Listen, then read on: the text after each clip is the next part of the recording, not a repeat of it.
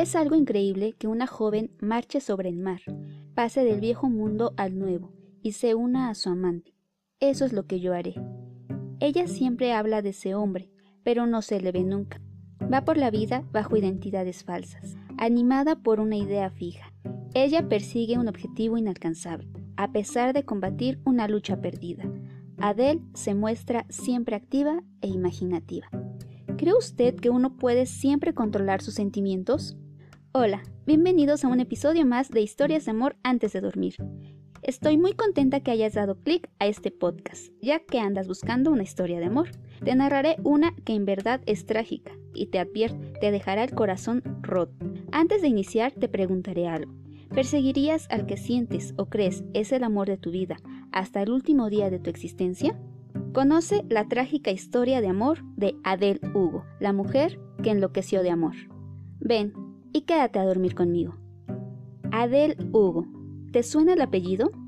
Así es, Hugo, hija del famosísimo escritor francés Victor Hugo, el escritor más importante del siglo XIX. La vida de este escritor estuvo marcada por la literatura, el compromiso social y la lucha contra las injusticias sociales.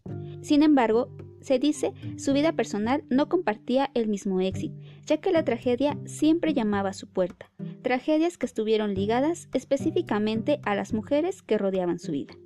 Una madre dominante, una esposa infiel y una hija quien murió prematuramente. Otra que estuvo perdida en la demencia total. Esta última fue Adele Hugo, una mujer desconocida pero enormemente fascinante. Adele Hugo nació el 28 de julio de 1830 en París. Era la quinta hija del escritor Victor Hugo y su esposa, también llamada Adele. Tuvo una infancia moderadamente tranquila y tremendamente intelectual. Tocaba el piano y hacía de modelo para los artistas más famosos de la época. Asimismo, aprendió de su padre las actitudes más revolucionarias. Sin embargo, podemos afirmar que la suerte literaria de Hugo no fue correspondida con su vida personal. De los cinco hijos que tuvo, solo uno le sobrevivió, pues al poco tiempo de nacer, Leopold, su primogénito, murió. Leopoldine, su segunda hija, tardó 19 años en nacerlo. Tristemente no se fue sola, pues estaba embarazada. Un buen día, mientras paseaba por el Sena con su marido, cayó al agua y ambos murieron. Lo más siniestro de la situación es el modo en el que su padre, Víctor Hugo, se enteró del fallecimiento de su hija. Él estaba cenando con su amante, Juliette, y al tomar un periódico francés y leerlo, se enteró de su muerte, con un titular funesto. Muere ahogada en el Sena la hija de Victor Hugo. Después, en la década de 1870, fallecieron sus otros dos hijos. Solo Adele le sobrevivió.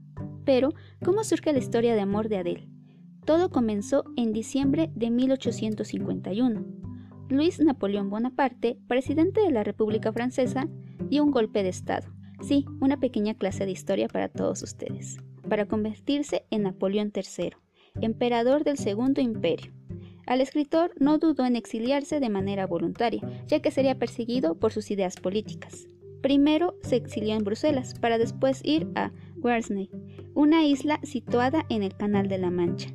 Con él no viajaba toda su familia. Su hija Leopoldine, recordemos, había muerto ahogada y su esposa hacía tiempo que ya no se hacía cargo de él, pues mantenía una relación extramarital con su amante. Aquí recordemos que Víctor Hugo también tenía un amante, digamos que se estaban pagando con la misma moneda ambos. Fue en aquel exilio en Guernsey donde Adele conoció al amor de su vida y el detonante de su entera desdicha, antes de ese amor, en su diario del exilio, recogió algunas experiencias similares que ya apuntaban el carácter obsesivo de esta mujer, pues a los 16 años Adele se enamoró de un escultor que le sacaba unas cuantas décadas y que tenía fama de ser un hombre maltratador. Su nombre era Jean-Baptiste Augustin Clésiré. En su diario, Adele escribía: ¿Qué sentí por tres años? Solamente a él. Recuerdo la última vez que lo vi. Fue en París. Te amé Estuviste cerca de mí toda la noche, me cortejabas, estabas absorto en mi amor. Oh, eras un genio, había genio en tus manos, genio en tus ojos. Cuando estabas conmigo, eras feliz. El hombre en quien la señorita Hugo se enamoró, esta vez se trataba de un oficial de la Armada Británica, llamado Albert Pinson, quien después de cortejarla por un tiempo propuso matrimonio. La joven lo rechazó tajantemente, en primer momento, ya que su padre había declarado no le gustaría ver a su hija casada con un hombre extranjero, ya que era ferviente nacionalista, motivo por el cual no se concretó el matrimonio. Fue tarde cuando entendió que los padres no tienen por qué decidir con quién debemos casarnos o de quién debemos enamorarnos, pero cuando quiso rectificar fue demasiado tarde.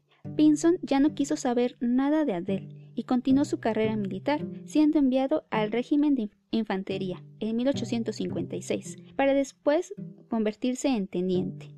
En 1858 se instaló en Irlanda. Allí estuvo hasta 1861.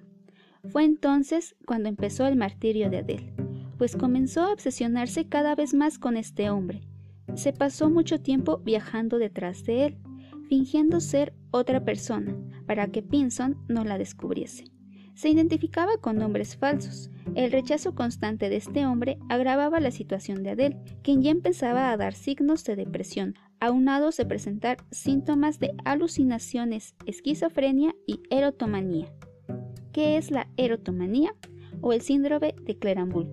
Es un trastorno mental inusual descrito como delirante, donde algún individuo imagina que otra persona está completamente enamorado de él o de ella.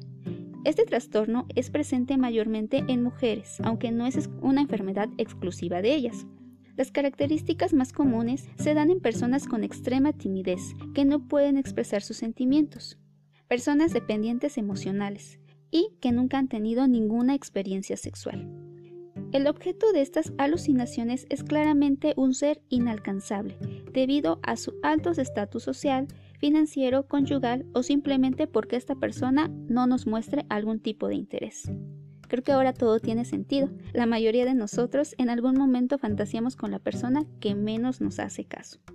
La mayoría en algún momento hemos fantaseado con que nuestro actor o nuestra actriz favorita se case con nosotros o se enamore de nosotros. Esto es muy común. Hasta cierto punto sabemos que esto no va a pasar. Podemos separar la realidad y la ficción. Sí, lo siento, Scarlett Johansson jamás será la esposa de ninguno de ustedes. Sin embargo, sabemos o estamos conscientes que esto no va a pasar. Sin embargo, la erotomanía o las personas que padecen erotomanía no lo saben.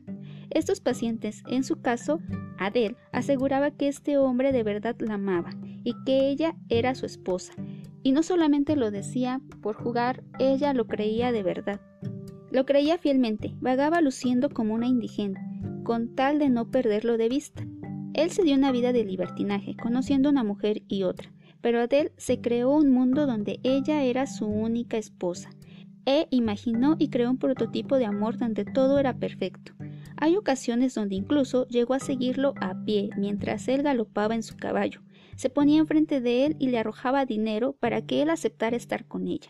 Hasta tal grado de humillación llegó solo por defender la idea que ella misma alimentaba.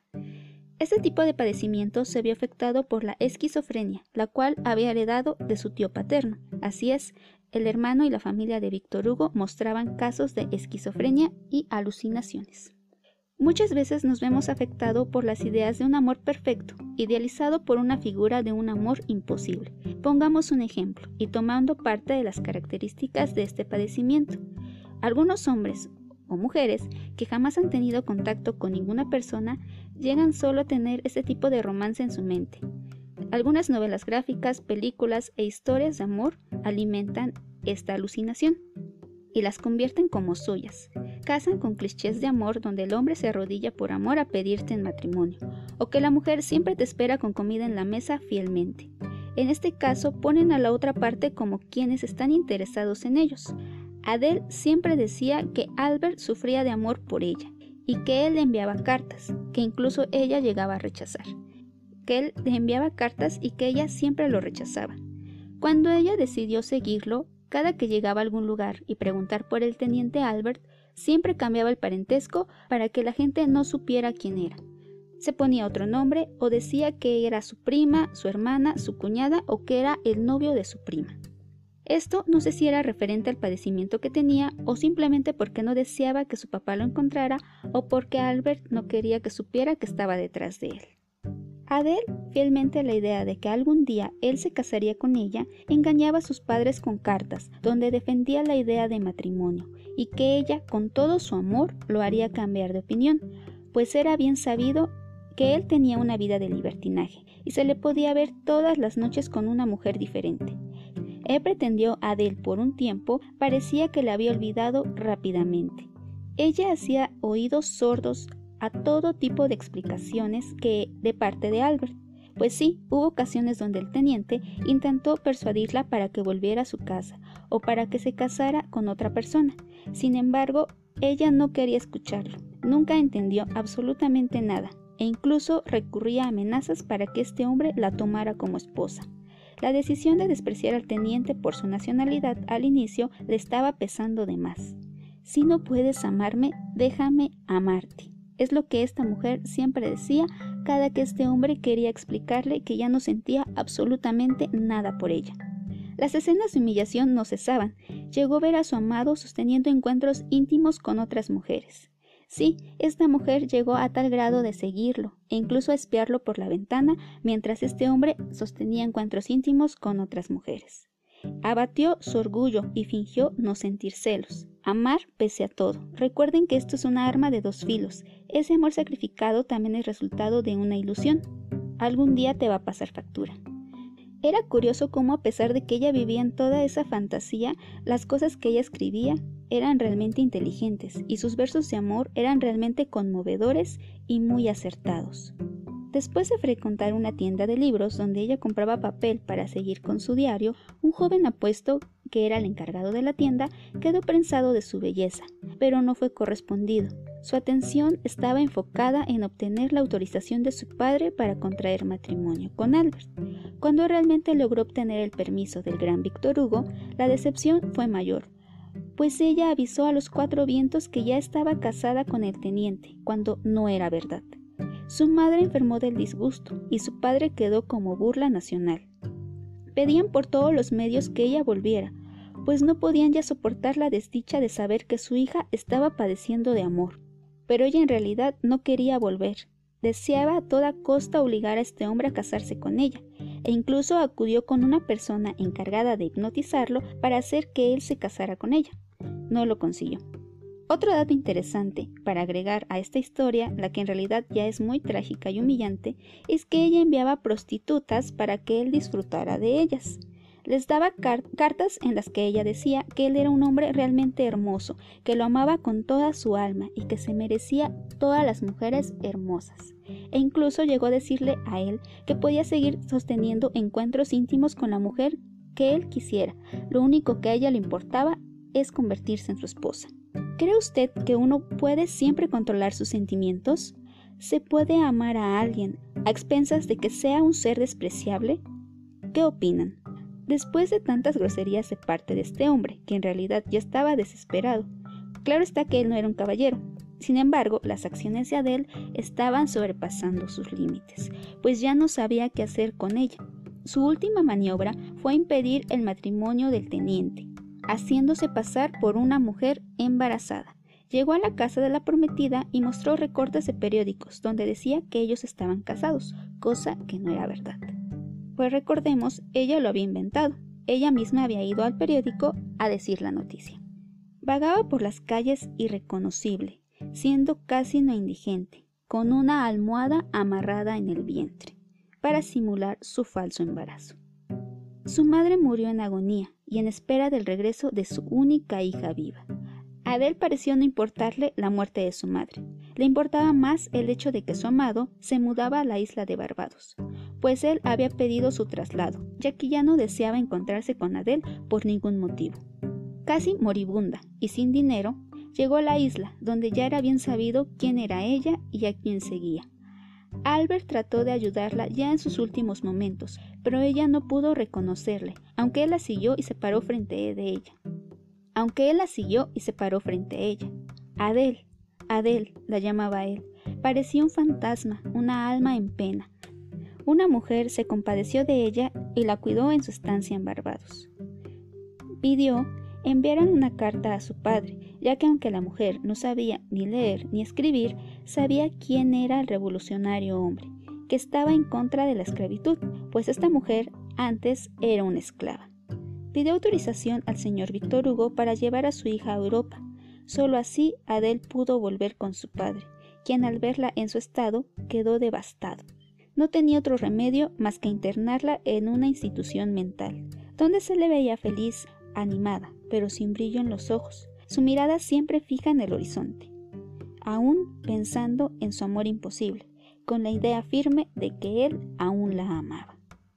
El triste vagar de Adele por el mundo en busca de su amor perdido quedaría plasmado en su diario que ella misma empezó en Irlanda y que tituló Diario del Exilio.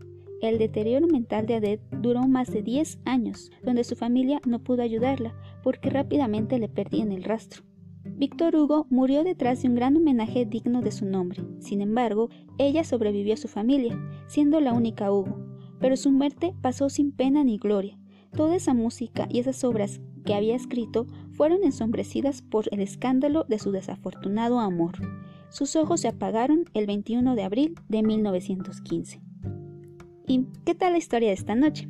A mí me dejó sin palabras. Realmente es una historia muy muy triste. Saber que se condenó a una vida de desamor.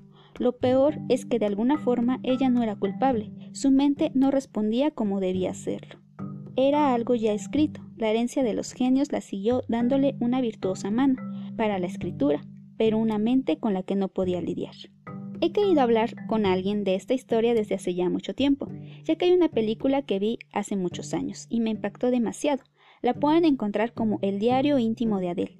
Es una película francesa que muestra el vagar de esta mujer, siempre analizado desde el punto de vista de ella y no de su padre. Realmente una historia que no merece quedar en el olvido. Y tú dime, ¿has imaginado que alguien te ama? ¿Te has convencido de que es real el amor de alguien que no muestra el mínimo interés en ti? Es muy común enamorarnos de la persona incorrecta. A muchos nos pasa. Sin embargo, déjeme decirte algo. Tú sí puedes darle sentido a tu vida y a tu mente. Evita una vida como la de Adele. No, tú no tienes erotomanía y si crees tenerlo, no justifiques este amor mintiendo en que tienes alguna enfermedad mental. Tener enfermedades mentales no es nada agradable. No puedes controlar quién eres, no puedes ver más allá, pierdes realmente quién eres y lo que vales. Si tu salud mental se ve afectada por alguna situación que tenga que ver con una relación afectiva, en verdad siempre te hago hincapié en esto. Debes buscar ayuda profesional o acercarte a algún círculo de apoyo donde te ayude a superar esta desdicha. He visto muchas veces, la mayoría en redes sociales, publicaciones donde algunas chicas o chicos, en su mayoría adolescentes, se llaman a sí mismos locos o bipolares. No, en serio no lo hagas, no te inventes enfermedades mentales. No controlar tu mente es una maldición. Mejor disfruta tu salud mental. Recuerda, has venido a este mundo a ser feliz, amar y a ser amado de forma real, no solo en la fantasía, no solo en un amor platónico. Si crees que te ama, pero solamente te ama en tu imaginación y siempre tienes que justificar el amor que no te da, algo anda mal. ¿No lo crees? Me despido, sino antes me gustaría conocer tus comentarios sobre esta historia. Te recuerdo que estoy presente en Facebook, Instagram y YouTube y que siempre trato de buscar las historias más bonitas para ti y tu corazón. Tenme paciencia si a veces demoro un poco, ya que solamente hay una persona trabajando en este proyecto y esa persona solamente soy yo. Me despido, soy pensativa. Un beso enorme, bye.